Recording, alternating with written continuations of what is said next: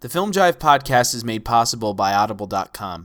Sign up for a free 30-day trial and get a free audiobook of your choice by visiting audibletrial.com slash filmjive.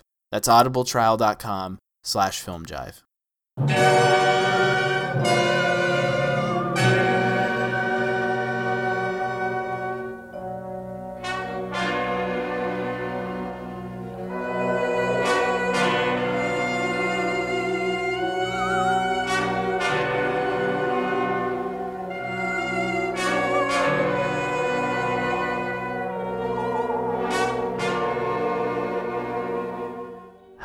And welcome to the Film Jive podcast. We are recording this episode on Sunday, April 13th. My name is Zach. Uh, I'm Andy. This is episode number 66, where we will be discussing Hajime Sato's 1968 science fiction horror film Goke Body Snatcher from Hell. So, Andy, you want to give us a rundown on the plot? Yeah, sure, okay. In the midst of a hijacking, Air Japan flight JA 307 encounters an alien spacecraft, which directly causes the airplane to crash, land on a nearby, isolated desert valley. As the survivors consider their plight, a blob like alien creature consumes the body and mind of the hijacker, turning him into a bloodthirsty vampire who threatens the group's chance for survival.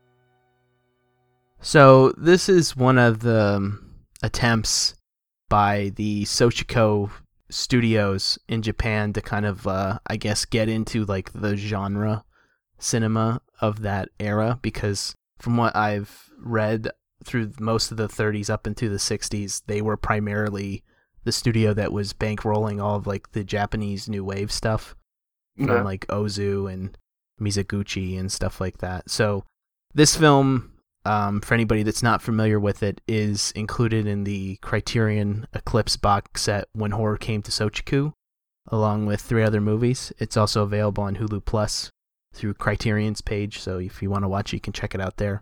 So this was a first time watch for both of us. Mhm. So what did you think of it? Well, um, I had read a lot about the film. Like it's came up in a lot of books that I have on kind of like exploitation, psychotronic kind of films.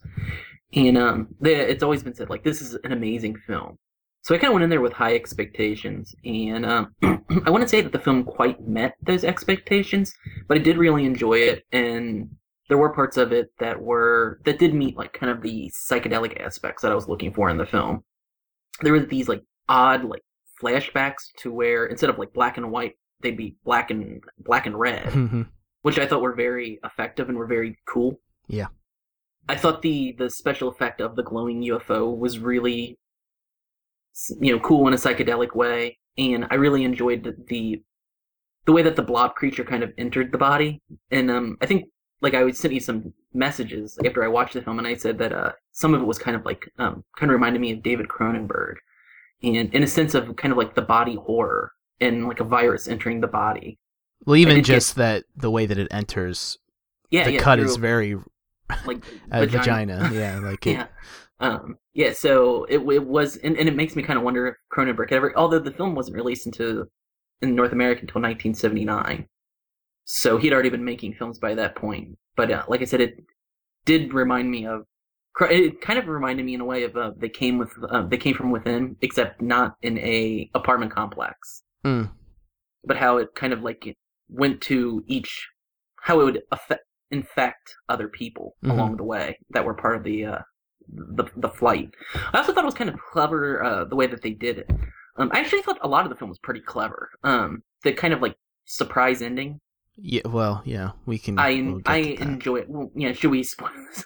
Not so much as the surprise ending of what it is, but how the plane crash, how it looks like you're in the desert, but really they're just over a dune from from what appears to be a major highway. I actually thought that was really clever Mhm. How that was done. And um the hero of the film the uh, the pilot he's the one that prevents the people from leaving looking um leaving the plane right away and looking for for help. Which, in retrospect, kind of makes him look stupid Yeah, in a way. that's what that's what i thought was kind of interesting how he's the one that we're supposed to identify with and he's really the the one that's truly at fault for everything that happened.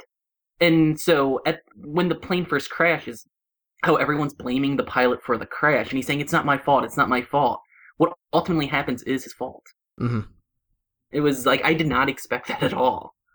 Uh, every character is very arch and um, uh, one dimensional, hmm but in a way, I, I, I what the director was going for, you needed those characters. I mean, he's obviously making a broad statement about that's anti-war, but it's also very anti-Vietnam, which I thought was kind of surprising, as it's um it is Japanese film, so it's not an American film and it's not Vietnamese. Although I don't know how many Vietnamese movies there were at the time, but it is making a statement against the Vietnam War, which which I thought was kind of interesting. Which seems to serve. I mean, you have the American woman there that kind of serves that commentary.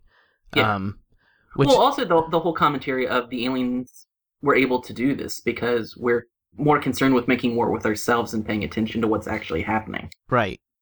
I mean, the thing is, a lot of this like um, '60s Japanese genre horror films, they a lot of times they did contain American characters as a kind of a way to make the cast a bit more exotic. I Yeah. mean, like the thing is about with the um, with the occupation in the '60s of Japan, I think they got a lot more interested in multiculturalism hmm and I think that you see a lot of that in in this movie. But what's interesting, I guess, talking about her character, is that when she's talking, her all of her dialogue is written as if she's Japanese. That was something Yeah. that I picked up on. So her speech patterns, her intonations felt very much like a Japanese character, which I think, in a sense, makes her performance look really bad. Yeah, she's very like stilted in the way that she speaks. which Right. I would say everybody is, but Yeah. it's more apparent with her. With her, Um, I like the what I actually really appreciated by about the movie was the kind of overall just nihilistic nature of it. I mean, Uh, it's, oh yeah, uh, pretty much every character, even the characters that you don't assume are bad or evil, there there is a streak of of nastiness to them. Um, the American female Miss Neal, who's the the the widow, and the psychiatrist seem to be more on the side of the pilot and the stewardess, but at the drop of the hat, they will turn they turn on the Mhm. two of them. So, and there's also like a like a sleaziness that runs through the whole movie too. Well, there's like a slime. There's like a sliminess to it. the psychiatrist is like a fear junkie or something. Like Yeah. he's like getting off on the whole situation almost. Well, the, the the politician and the arms dealer's wife, hmm for instance, um, the way that whole thing's done, and even when the scene where they're just like, you know, this is after the plane crash, and the politician and the arms dealer's wife are like this close to actually start having sex, and we kind of like the camera tilts up and we see the arms dealer watching them, like watching what's happening, and throughout the movie we learn of the relationship, how he's essentially prostituting his wife to the to the politician to get uh, government uh, funding and things like that. Um, so yeah, it, it, there is like a a sleaziness to the film that I enjoyed because I like that movies, but also um, I really in a lot of the studio science fiction films from Japan at this time period, I really don't get too much of a sleaziness. I'm thinking of like War of the Gargantuans and your Godzilla films. And Well, things like that's that. What really- they seem to be. That's kind of like primarily what dominated that era, right? Yeah. So Yeah. that's partly why I I do think this kind of stands out as something very unique because it doesn't it doesn't really adopt any of those conventions in any way. It yeah, seems to this one you can tell is not. Yeah, you can tell this one's not meant with children in mind. No, no. You're talking of the, I've read a lot of comparisons to this and then House, which I don't agree with Yeah, I don't see in that either. retrospect. And then I mean, read, other than some psychedelic imagery, there's nothing. I don't see anything how they're similar at all. well, I don't ever think that the imagery gets pushed to the extreme. No, it doesn't. no. Because I mean, for me, House is like watching a car- a Looney Tunes cartoon. yeah, House is a cartoon, but I'm talking with like the psychedelic imagery where uh, when the blob enters, how you have the the reflect, the, you know, the projections on the face, hmm which is something out of like Monterey Pop or something, you know, like psychedelic in that regard. Right.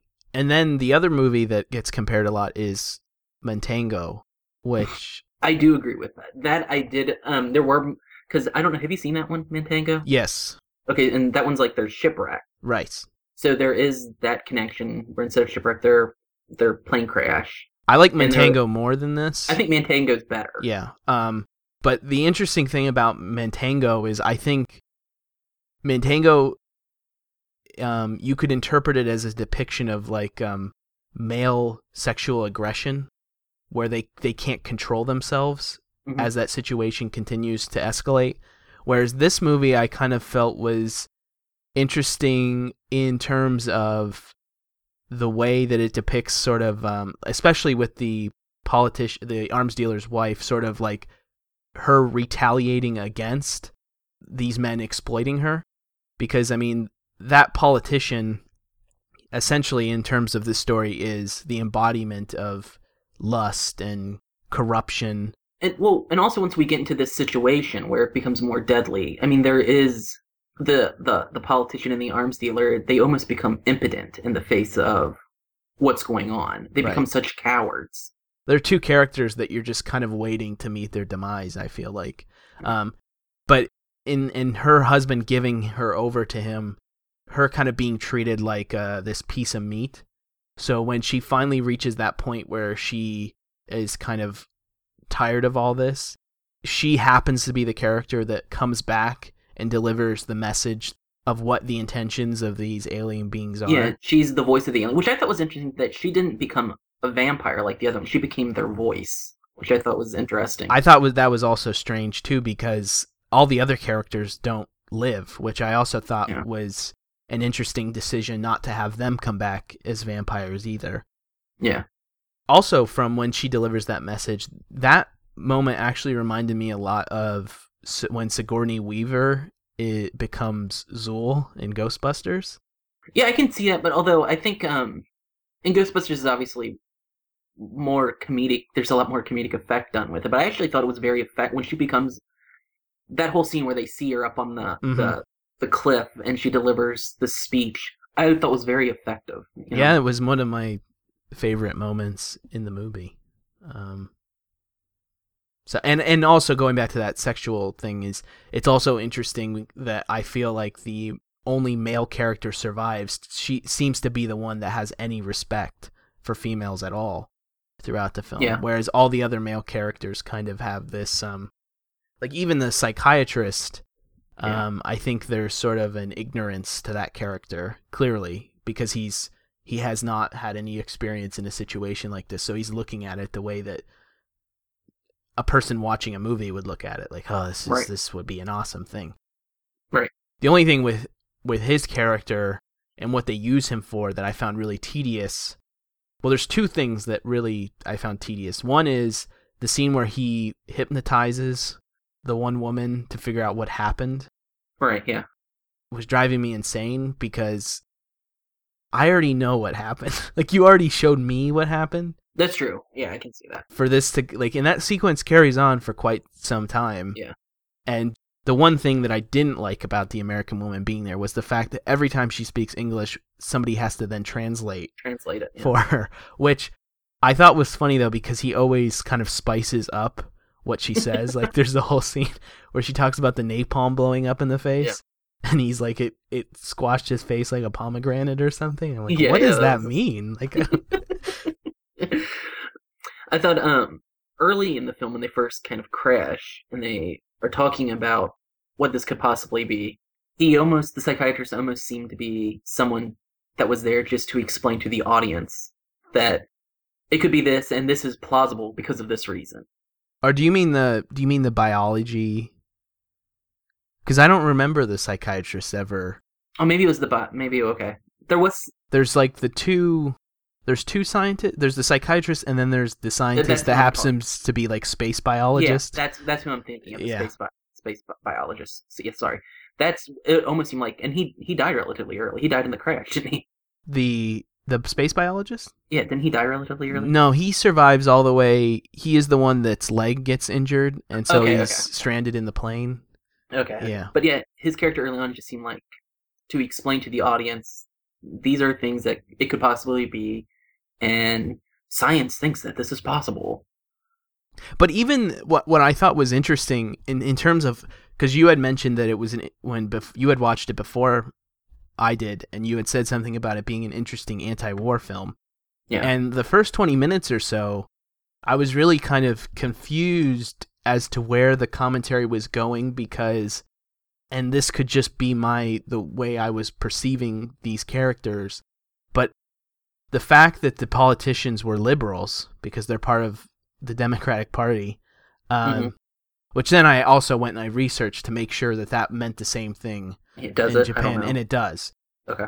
but the attitudes of some of the characters current state of the world and their feelings on death and things of that mm, nature seem to be Yeah. portraying them as conservatives or something I. Yeah. and so I was a bit confused and then also how much the movie is really dismissive towards I think its depiction of psychiatry and its treatment of a character like the scientist where it, in a way it seems to be denouncing intellectuals so Mhm. I was very confused where I was like, I can see this commentary in I can see it in the politicians, but then in the other characters, it kind of seems like these conservative values are working their Working way in into yeah. the movie. So when the anti-war element comes in, then I got really lost because I was like, well, conservatives making a movie would not make an anti-war film. They would be pro-war. They would be especially pro pro Vietnam at that time. Yeah. And the and they also wouldn't have had a politician as nasty, and I don't know if they would have had a arms dealer portrayed in that light right. either. And it's just, but it was just very bizarre to me that they chose to align them as Democrats. Yeah. Um, but maybe that was just, I don't know, because there's even a, a mention of government and medicine being the two most important things, and they're the two things that sacrifice lives in order for progress, Yeah. which the characters defend. But I suppose the movie is clearly kind of pointing to the flaws and the ideologies of those two concepts. But I mean, I, I would say that along with the stock footage, I do kind of find the anti-war element um, somewhat thin in a in a way where it's it's literally characters kind of shouting war is wrong. Yeah, it's it comes down to the like you like you said, people would just sit, basically coming out and saying war is wrong. The, the placement of having a Vietnam War widow is very odd. I think in 1968 is kind of odd. The having such a negative portrayal of, of, of an arms dealer, Yes. and then also the fact that it Goke or whatever whatever the body snatcher's name is, uh, pretty much stating that we're able to do this because you guys are concerned with fighting with each other. Yeah. because in a way it's i re- when i was watching i was read it as our you know mankind's constant fighting and bickering with one another is making us blind to the more important things in life. Not necessarily an alien invasion but other things that we could be working on to make the world a better place. Hmm When a character shows some ounce of humanism, how there is a whole group of characters that completely denounce that. Yeah. Uh, just as like we don't in a situation like this, we don't have time for humanism. yeah because yeah because politician says that doesn't he It's when the Vietnam woman, uh, Vietnam woman, the American woman, after she finds the hijacker with the scar on his head, and it reminds her of the name her husband dying. Wants to bring him in and treat him, and they don't seem to to want to do that, and they're really negative towards that. But even in a sense, you know where her character ends up going, how how quickly she switches. she she switches yeah which i didn't see coming and No. i don't know if that worked with what they wanted to say Yeah, I don't I don't know either. I mean, I just took it as as paranoia continues to sets in set in everybody will turn on anybody to save their own skin. Yeah. But I don't know that that works because that they don't really commit to that idea because you still have those two characters. yeah the the pilot and the stewardess that never do that Right, and no matter who betrays them, they sort of still have that sympathy. Yeah, and there's never even moments where they're like tempted to do it. No. But that those kinds of things where I don't know that they are entirely successful, and that's why I don't Yeah. as much as I love the ending of the film, I don't think it's entirely successful. It kind of I, I find it more shocking. Yeah, the, the ending of the movie works is like a hell of a shock. And I was when I was watching, I was like, I couldn't even imagine seeing this in 19 being Japanese and seeing this for the first time in 1968 and seeing this ending because I don't know if you would have seen anything quite like it. Now I think since then we've seen endings that are as nihilistic or as downbeat since then. But at that point, I don't know if you'd have seen an ending quite like that anywhere, and just you'd had to have been shocked by it. Like when you left, that's all you could be thinking about is that ending, like the last ten minutes. hmm And I thought the la- and I thought they pulled off the ending really well. Actually, the um the effects work in the ships kind of flying towards the planet, I did think was actually a really well executed visual. And I like that it was like the last ten minutes. It wasn't they go and they find this and the movie goes the end. Th- that it is an extended scene and that there's more to it and every. Uh, it made it it made the ending seem more epic Yeah, and more important. which is so it's interesting in contrast to how small everything feels for the first 80 minutes or so Mhm. whereas it that was the, the thing that surprised me about going into this was as i was watching it reeling, realizing that i mean it's a science fiction horror film but it, it's much more of like a, a just a, a pot boiler like sort of Yeah, it really is. I mean, if you you could have had the exact same thing with the hijacker, the corrupt politician, the corrupt arms dealer, etc., and they're cra- they they've just crash landed, and just a straight melodrama potboiler kind of film. Yeah, eliminate the aliens. it's very reminiscent of Flight of the Phoenix. I think Yeah. in some ways it has a similar kind of idea behind it, but I actually like this movie more than that. What did you uh, think of the the image the imagery of the birds committing suicide? Oh, But- that that opening is amazing. That was yeah, it was. It sets everything up so beautifully. Yeah. It's done in a way it's interesting because even when this movie gets really crazy, um it's still kind of directed with sort of a subdued nature to it. Yeah. So as those events continue to occur, the direction doesn't try to like overplay the frantic nature. So you have, you know, these people on the plane, they're talking somebody's been assassinated, the birds are flying in, then they get the phone call about a bomb being on the plane, which um is that like standard protocol to have a co-pilot get up and check passengers' baggage as a possible terrorist threat? Oh, I liked his uh his reasoning for it because someone asked him why are you doing this, and he's like, "Oh, uh, a bag got on here on accident."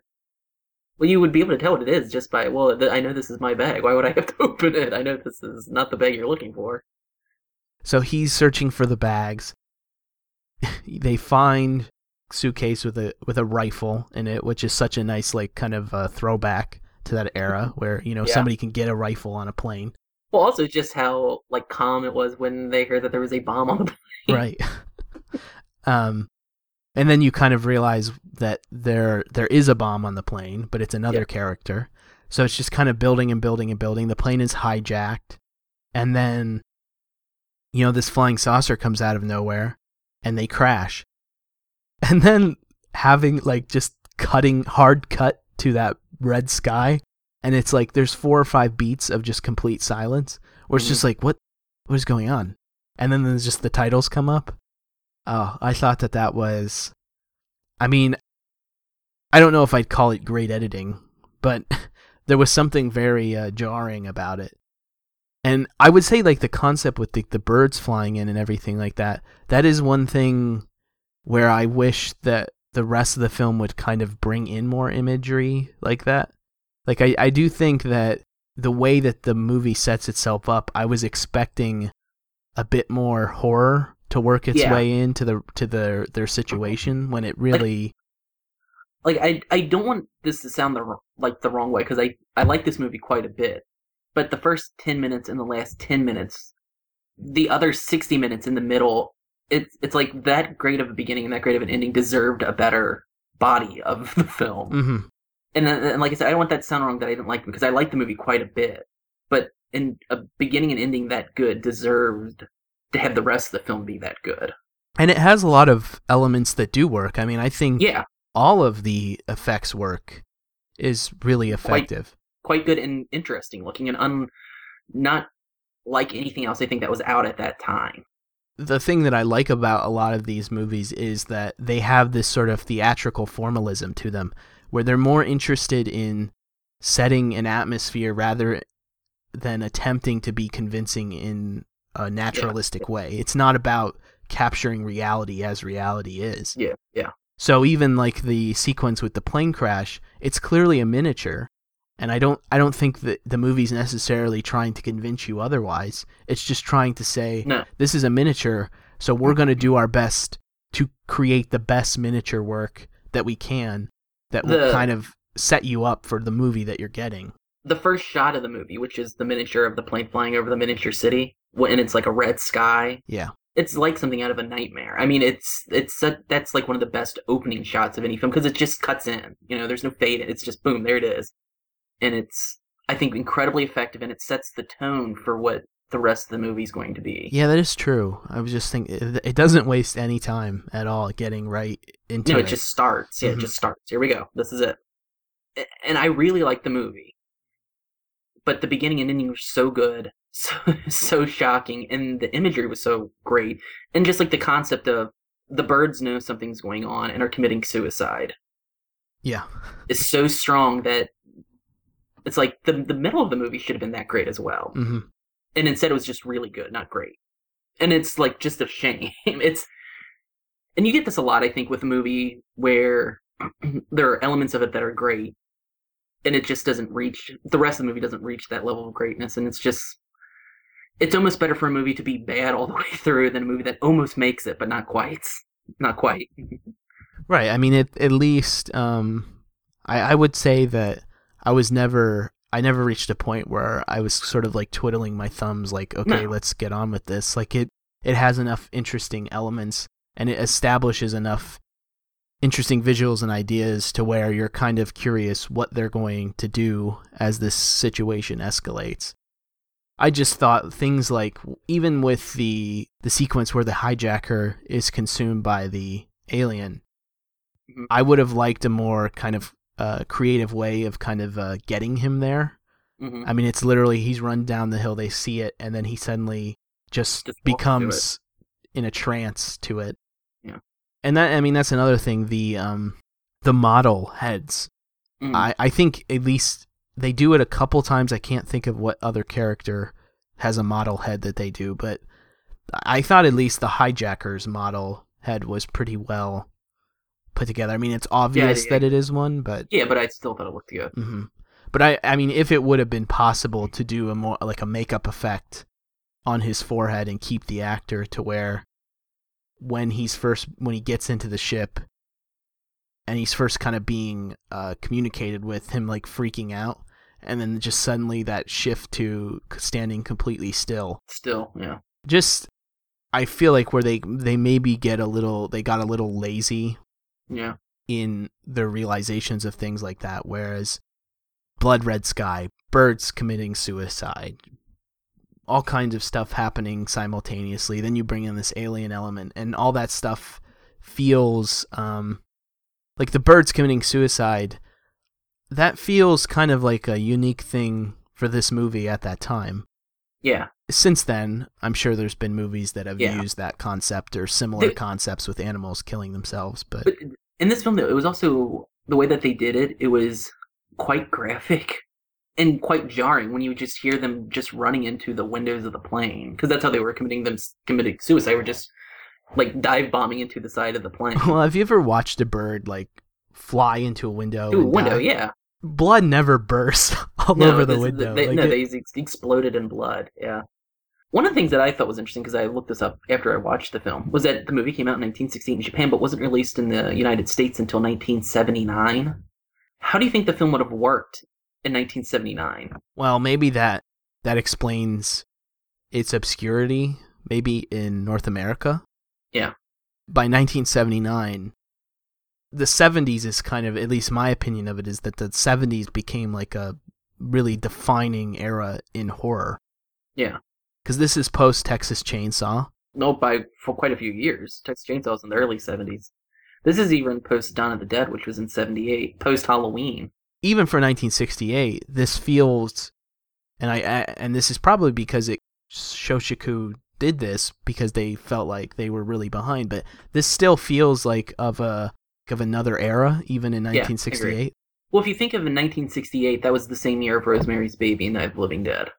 Which So- this movie, there are a lot of parallels that you could draw between this and Night of the Living and Night of Dead. Living Dead. I agree. especially in in terms of the characters and Yeah. you know their feelings on the situation and the Vietnam commentary. Right. But yeah, I, I mean, I I would imagine that anybody that would have seen this in 1979, probably at a drive-in, would hmm. have laughed at it. I mean, I just can't. I can't imagine by that point anymore. After Texas Chainsaw, after The Exorcist, after so many movies that are kind of pushing Well, the envelope. think of it this way: in 1979, that was the same year Alien came out, and I bet one of the reasons this was released finally in 1979 because it has an Alien connection. So it's Oh. possible that it was even released in the U.S. post Alien. That's an interesting point. And Alien is so influenced by Planet of the Vampires, Right. and this has a, a vampiric alien in it. So again, there's like an another connection you can make. And I mean, as nihilistic as this film is, Yeah. which I think is its strength, and that's just because I'm a total nihilist. Uh, but as nihilistic as it is, it never, it never, um, at least for me, I think a lot of horror started like the 70s is where you start getting into postmodern sort of aesthetics Yeah, in in that department. And this, even with all of its nihilism, its aesthetic is still a bit goofy. So it wouldn't have. There's probably a lot of people that saw this and just completely misunderstood the intention, or that were completely oblivious to its anti-war commentary beyond the fact that it's showing you images of war and there's a woman who's Well, that was another thing that I was curious about because Vietnam War ended in '75, and this oh is yeah now '79. I That's, mean, that's a good point. Yeah, I mean, by then, this is old news. I mean, yeah. I mean, isn't- how how does that play? I mean, because she's going over there, isn't she? Yeah. I mean, This feels even more dated than it already is by 1979. Yeah. I mean, do like the people that release that in America? Do they dub her lines and make her something else? I mean, is she still Vietnam War veteran? I mean, not veteran, but widow. I mean, Well, are there, what kind of conflicts were going on in 1979? uh, the hostage hostages in Iran. I think even though in saying that, the, the fact that all these survivors are turning on each other does sort of reflect the Cold War era Cold War. Yeah, I agree. and this threat to end civilization, which is exactly what these aliens essentially do. So, I don't know, maybe maybe if people were looking at it through that lens, it could have been a bit more effective. But I, I just I get the feeling that this is probably was at that by that point just considered to be like harmless drive-in fodder. Yeah. Which I do I think it's a bit more than that. And and that's maybe why I'm a bit I'm a bit more negative towards it than I would be other films of its kind because I think it aspires to do something more than what a lot of films of its era were doing and it just doesn't quite reach that No, it, level. there are parts where it gets close, but it doesn't quite make it over that hump. Like going back to uh, Matango, like like one of the things that I always liked about Matango is that because it's on like a tropical island, I feel that. Like I do think the film feels like very sweaty, and I think it builds that atmosphere better than this film builds the atmosphere of being in the desert. And that's an excellent point because um, one of the things that I did think this movie failed to execute was its use of like its mise en scène Yeah, because uh, there isn't really much character to the environment. I mean, and maybe that's okay. maybe that is in itself trying to support the nihilistic nature of it, but even the plane, like I feel like there could have been something done to make the plane's uh, design a bit more interesting for these characters to kind of be stranded in. Mhm. Um, it, I mean, the exteriors are clearly um, dictated by the budget that the film had because it reuses a lot of the same. I mean, you have that set piece where the suicide bomber is running, and that set piece comes up like several times later on in the movie, and it's the same concept of rocks falling off the cliff. clip. Yeah, no. They either just didn't have the resources to expand and go bigger in terms of their set pieces, but uh, that was just one thing where I just felt like if you could have figured out a way to better utilize the location and use the actual location itself to help build upon the tension, then I would have bought more of like these characters like sweating bullets because everybody is really sweaty in this Yeah. movie. I will say that. Whereas I think Matango, like it's such a unique environment to be stuck in. Like it's such a it feels so singular in that way where this And we also never really get like a, a scene as creepy as the woman eating mushrooms. no, no. We need we need to do Matango at some Yeah, point on this to, show because yeah. I do really enjoy that. Now, I will say that Goke Body Snatcher from Hell is better than Terror Beneath the Sea, which is another film by Sato. Okay, so I was gonna ask if you had seen that because that is a Sonny Chiba movie. Yeah, I've seen that, and I was never like a big fan of that movie. And I granted, I've seen the American edit, so I don't know how different that is from the original Japanese release. Mm-hmm. And I was never a big fan of it. Um, it really feels more like, to me, it feels more like a '50s AIP creature feature kind of thing. Mm-hmm. So, and this is 66, so I would say that was probably pretty dated by the time it came out in the US. So, um, Have you See, seen the is- Golden Bat? no. That I guess is the other big cult film that he directed that I I think might have been before this. Um, from what I've understand, he he directed some films in the '60s and early '70s, Mhm. and then he primarily worked in other departments on films. Okay. So, Golden Bat, that's also got Sonny Chiba, I see. Okay, no, I haven't seen that. It's hard to say if the nihilism is his own doing or if that's something that Yeah, I don't know if that just came out in the screenplay or. yeah, the, there's what? just something that element of it is what for me makes it so unique. Is just how downright cynical it is about humanity.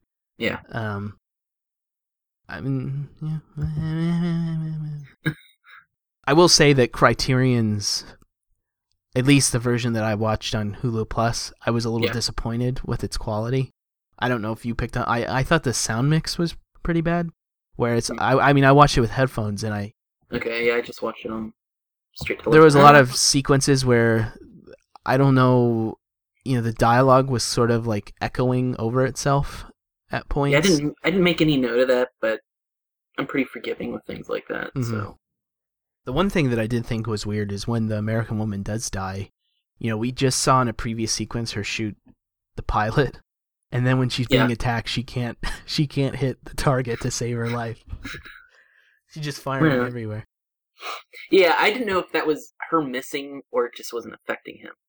Oh, maybe. I mean, I th- I thought I saw moments where like the bullets were ricocheting off the off the rocks or something. You do, but but as silly as this is, when I say I don't know if it was affecting him, as if he's almost like ghost-like, and it just goes through him. Mm, mm-hmm. That That's how I didn't know how to read it. Like if she just can't hit him for some reason, or it's just going straight through him and it doesn't affect him at all. And you know, this since this is a pre Wild Bunch, we wouldn't see like all these blood, like bloody squibs, even if it's not hurting him necessarily. So All right. Anything else you want to say about I Okay? think we, I think, I think we about covered it. So how many how many jive tur- Oh, I'm going. Yeah. You know the one thing I did want to mention was um yes. I did really appreciate the way in which the victims die. Because I think in most cases you would get like a 10 little Indians scenario where it's just picking them off one by one. But Mm-hmm. Yeah. because the movie is so nihilistic, which I guess speaks to the anti war sentiment even more so, the monster really is not the cause of all of the paranoia and terror. It's, you know, it's the people within the plane and sort of their Yeah. their jealousy and just their nastiness towards one an, one another, which I do think maybe helps support the ending a bit. But the ending did remind me a little bit of Planet of the Apes too, and Yeah, there was like a little. Yeah. yeah. but and I actually think I. Uh, never mind. I'm not gonna say that.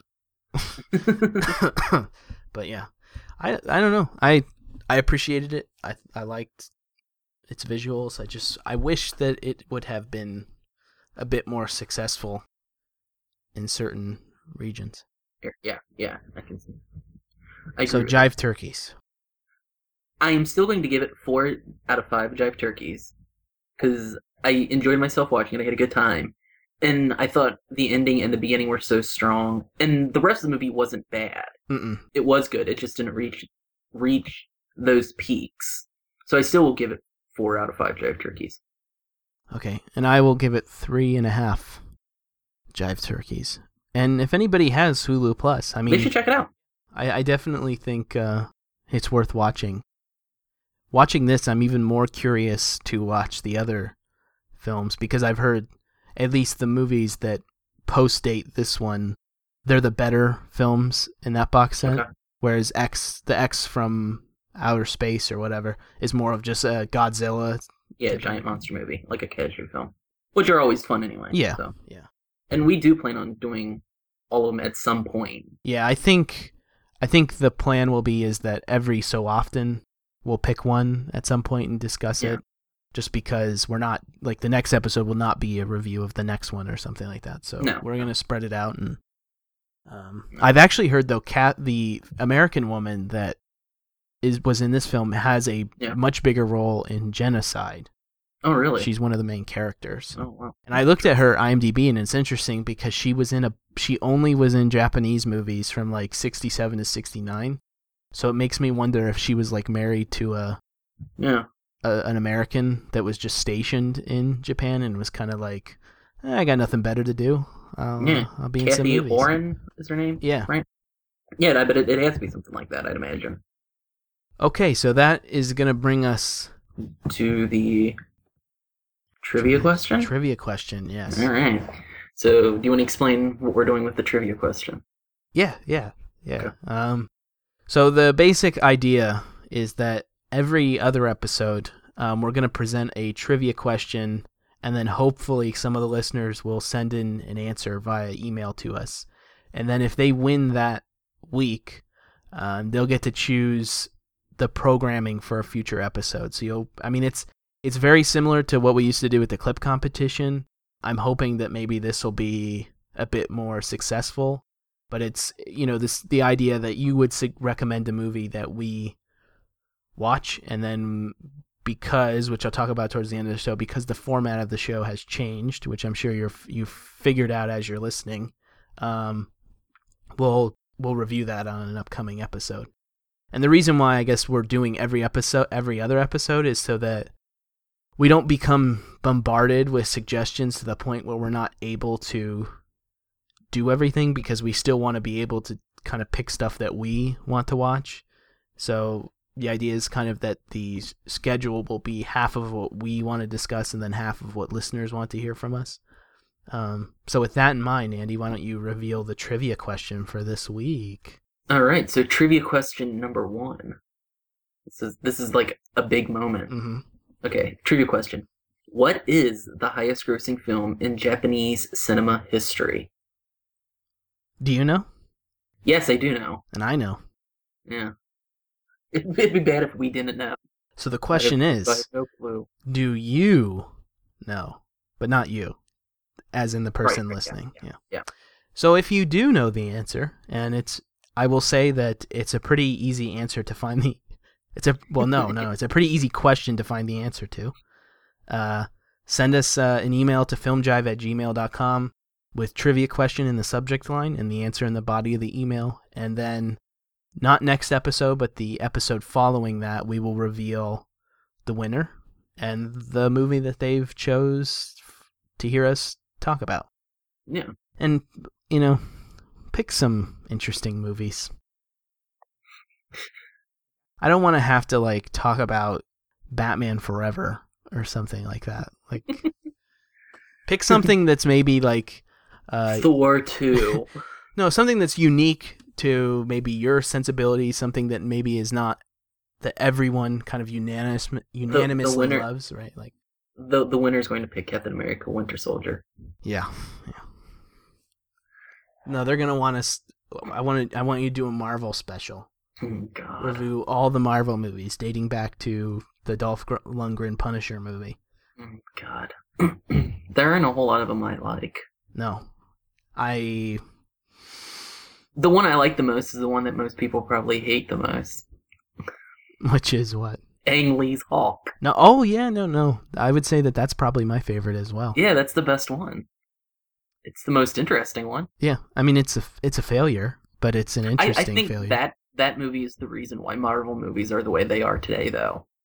yeah. Is that they made such a difficult film that, and it was a failure that they were like, we just have to make the most bland, middle of the road movie we can possibly make from now on.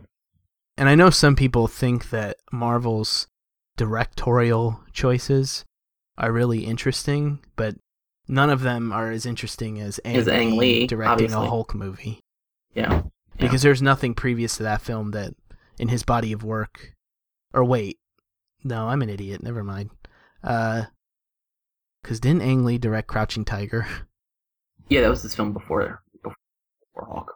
Yeah, but still, Christ, I mean that's not the same thing as Yeah, but I, I guess where I was going was that he didn't have any sort of action pre- pedigree Okay, prior to that that, would- yeah, movie, and then I that. realized I stopped myself because like, oh yeah, he made a really really good one. yeah. he made a really good one. Oh, okay. Yeah. So yeah, no Marvel movies. I think outside outside of Kenneth Branagh, I think all of their choices for director have been pretty bland. Well, they're tame. I think they're people that they Yeah. can control. They control, yeah. But if you want us to talk about Ang Lee's Hulk on an episode, I'd be happy to do that. But not Yeah, the not yeah. the Edward Norton one. Oh god, that's horrible.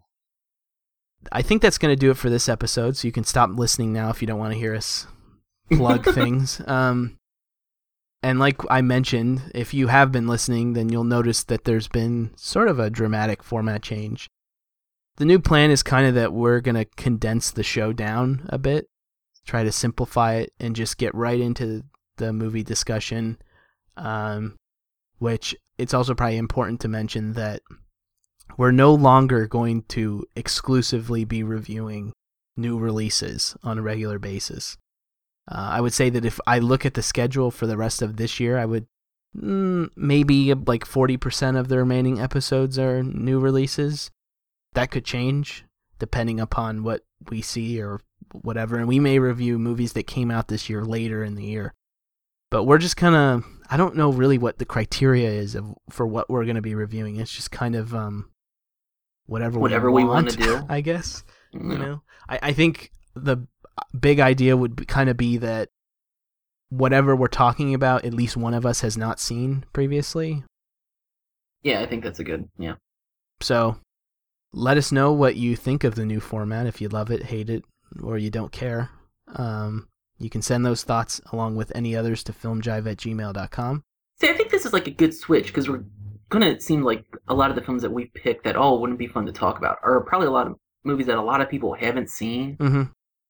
So it might like influence them to see something a little off the beaten path. Right, and and I also just feel like sometimes with the new release stuff, we're just arbitrarily watching things because they're new, not necessarily because we want to watch I want to them. see them. Yeah, but I mean, like something for like um, Only Lovers Left. Like we'll do that because we both like Jim Jarmusch. Yeah. So that's a movie we both want to see. But something like the new Captain America, neither one of us want to see it. So what would be the point of us talking about it then? Right, especially because, as people know, we hate Marvel. So if you just want to hear us bag on Marvel for an hour and a half, It's gotten to the point where I don't even remember what I saw. I saw like a trailer for maybe the Amazing Spider-Man 2. And I said out and I like comic books and I said out loud, I wish they'd stop making comic book movies. I am tired of them. yeah, Unless they like a new one comes out and it's completely different than all the other ones and they do something completely unique. hmm But as is, they're not. They're just kind of redoing the same thing over and over again. Well, and the problem is, is that everything, at least in the Marvel universe, and I fear that this is where Warner Brothers is going, Is going to go. Yeah. is that everything's got to tie into one another so that Yeah. Oh yeah, I know. and I think that that becomes just a narrative problem because movies because it doesn't make sense. I mean, it doesn't make sense why Thor is fighting a cataclysmic event and no one else is helping him out. Yeah, no one wants to help him with it. I mean, it, it it's more of it it's more acceptable, I guess, within the text of a comic book. Well, it works in a comic book because everything is happening simultaneously. So the event that's happening to say Captain America in his monthly title, well, there's something happening to Iron Man in his monthly title as well. So you can almost argue, well, they both have things going on at the same time. They can't do it. Whereas it's unless they start coming out with Captain America, Iron Man, Thor, etc. movies On the same Just 12 Friday. yeah, on the same Friday every you know there's like an like every month there's 12 of them that come out a year and they're all happening at the same time then it doesn't make sense right. and and we and we really haven't granted I haven't seen Thor and I haven't seen the new Captain America but we haven't really had cameos in these to where Well, at the Like endings, the yeah, but that doesn't. I mean, like, well, I'm, like at the end of Iron Man three, we learned that Iron Man, you know, Tony Stark's telling this story to Bruce Banner. Well, why doesn't Bruce Banner like what was he doing at this time? If this was going on, if they're such buds, yeah, the Hulk like, doesn't he have his own movie. yeah, he could have at least stopped by and said, "Oh, hey Tony, do you need any help with this?" And he's like, "No, I can take care of it myself," and then move on. Or Harry If you're Dean, gonna make- Harry Dean Stanton could have oh, showed Oh, up well, and said, "Do you need any help with this?" I mean, if they want to make it so so much like comic book, just make it be exactly like a comic book yeah, and release a new movie every month. every month. Captain America one, January, yeah, A- Captain America number two, Captain America number three, etc. March, April. You know what? If it you know if they keep being as successful as they as they are, it wouldn't surprise me if that if we get to that. if we get the monthly films. I always have always felt that comic book narratives, you know, with the right budget, would just function much better on television. I agree. I agree. than they would you. in films. Like I just, Yeah. I mean, I Well, don't. con- there isn't great. There aren't that a ton of great examples of superhero TV shows. I mean, No. the Incredible Hulk show, I guess maybe is the exception to that. Well, and if we if we add animated, then the '90s Oh, Batman well, and yeah. Superman animated series the work. Justice, yeah, I Yeah, the Justice League one would work as well. And I, I haven't seen the Green Arrow show, but I hear it's from uh, people that I wouldn't expect to like it, like it. So, um, but yeah, I agree with it because the the concept, in- the comic book medium, works in a episodic fashion. mhm. I don't know why it wouldn't work for a television. Why it wouldn't work better as a television show as opposed to a movie. So stop this Agents of Shield bullshit and just make an Avengers TV show. Although, have you ever have you seen the the Agents of Shield show? No, I saw one episode and it was horrendous. well, I imagined. horrendous. I don't get the Agent Coulson character. like I don't understand why people like him. It's because they used to watch the adventures of the old adventures of New Christine. They're all fans of that. He's not like on the show from the one that I saw. They're trying to like project him as like a cool, like badass kind of guy, and he's cool because he has like a classic car. He has a, like a classic guitar, and his living quarters are fancy. Yeah, like I don't understand why that's supposed to be like cool or like makes him a bad like like Dirty Harry lived in a one room apartment. that was cool. you know, no, it's it's that he you know when you make a cool character, he doesn't need stuff. Right. That's not what made that, and it seems like well, Well, isn't that a a beautiful commentary on what Marvel's all about? Ultimately, their yeah, it approach. is. It's Yes. defined by uh, aesthetics. Yeah, Really cheap, bad aesthetics. that's what I can't get over is how cheap these movies look either. But Yeah. Okay, so we're not going to be talking about Marvel on the next episode. no, the next episode we will be looking at Robinson Crusoe on Mars. So we're staying in the science fiction genre. Yeah, that's true. By Byron Haskins. hmm Who was a big? Uh, I think he was like a big visual effects wizard at the time, and then he got to direct this movie, and everybody's minds were blown. Well, it's as strange as this is. The movie is relatively um, accurate to what they knew at the time about space travel and Mars and things like that. So, a lot of research was done to make a somewhat realistic movie about a very unrealistic topic. And in a supporting role, Adam West. Adam West, yeah, So and it was shot on location, shot on many of the same locations as Zabriskie. Zab- is that how you say it? Zabriskie Point? I thought it was Zabriskie, but maybe Zabriskie. I thought Zabriskie. That makes more sense. So I'm assuming that um, Antonioni was a big fan of Robinson He's like, I gotta make a movie there. You know what's funny is though, is I feel like uh, if Antonioni had directed a sci-fi film, it probably would resemble Robinson Crusoe, Crusoe more than it would say something like 2001. Yeah, I agree. All right. So yeah, good show, a lot of fun. Yeah, yeah. Um, I'm looking forward. I'm looking forward to hear what you have to say about Robinson Crusoe. Have you seen it before? Yeah. Oh, yeah. okay. All right. Well, this will be Th- interesting. this is a funny thing. Okay, when I was in uh, in undergrad, I took a my my minor was writing, I had to take a lot of these, you know, like technical writing and things like that. And one of the writing classes was like a persuasion writing class, and uh, you had to write a your big final was like a, a persuasive paper with a uh, complete presentation. And you had to have like visuals and things like that in my presentation. my presentation was on Robinson Crusoe on Mars. Really? It was because uh, Criterion released it on Laserdisc, but it was only out for a very short time, and it was pulled. Paramount pulled their license. Wow. And uh, no one never knew why, really. And um, for a long time, Criterion went back because one of the guys that I don't know if he was like one of the founders of Criterion or a guy that worked there that was really higher up. That's one of his favorite movies, Robinson Crusoe on Mars. And they always worked to try to get it back. And my paper was about why Paramount should license Robinson Crusoe on Mars to Criterion for a DVD release. Mm, so you're gonna have a lot to say. And when it was over, I got the big standing O. Really? Yes.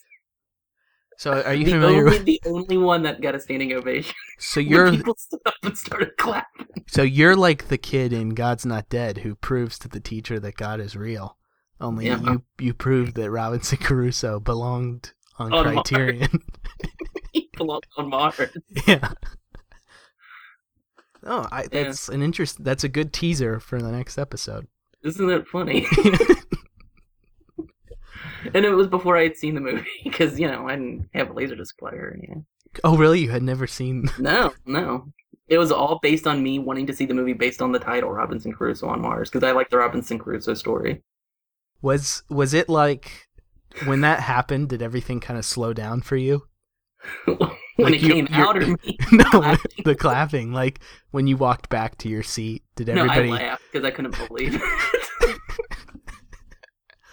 Because it was all on uh, Robinson Crusoe on Mars. Okay. Yeah, Inter- interesting, interesting thing. Huh? Yeah. An inter- interesting, interesting. Well, it's very apropos that we chose to talk about that movie, and I didn't even know about that. I just, Oh. I didn't, I didn't know you had seen it because the only reason why I thought of it was because you had recently said you picked it up on Blu-ray, yeah, yeah. and I saw that it became available available on Netflix instant. So I thought, well, everyone else is gonna be talking about Under the Skin. Why don't we just talk about Robinson Crusoe on Mars? yeah. So yeah, you can also find Andy over at the Steve and Andy Meet Batman podcast. Kind of. We've got our fingers crossed. A new episode will be released There's this year. episodes in the vault. hmm Let's just say. Well, you guys are like the Disney Vault. You only let them out every five years. And then we pull them back. You can find us at filmjive.wordpress.com and on Facebook. Leave us an iTunes review.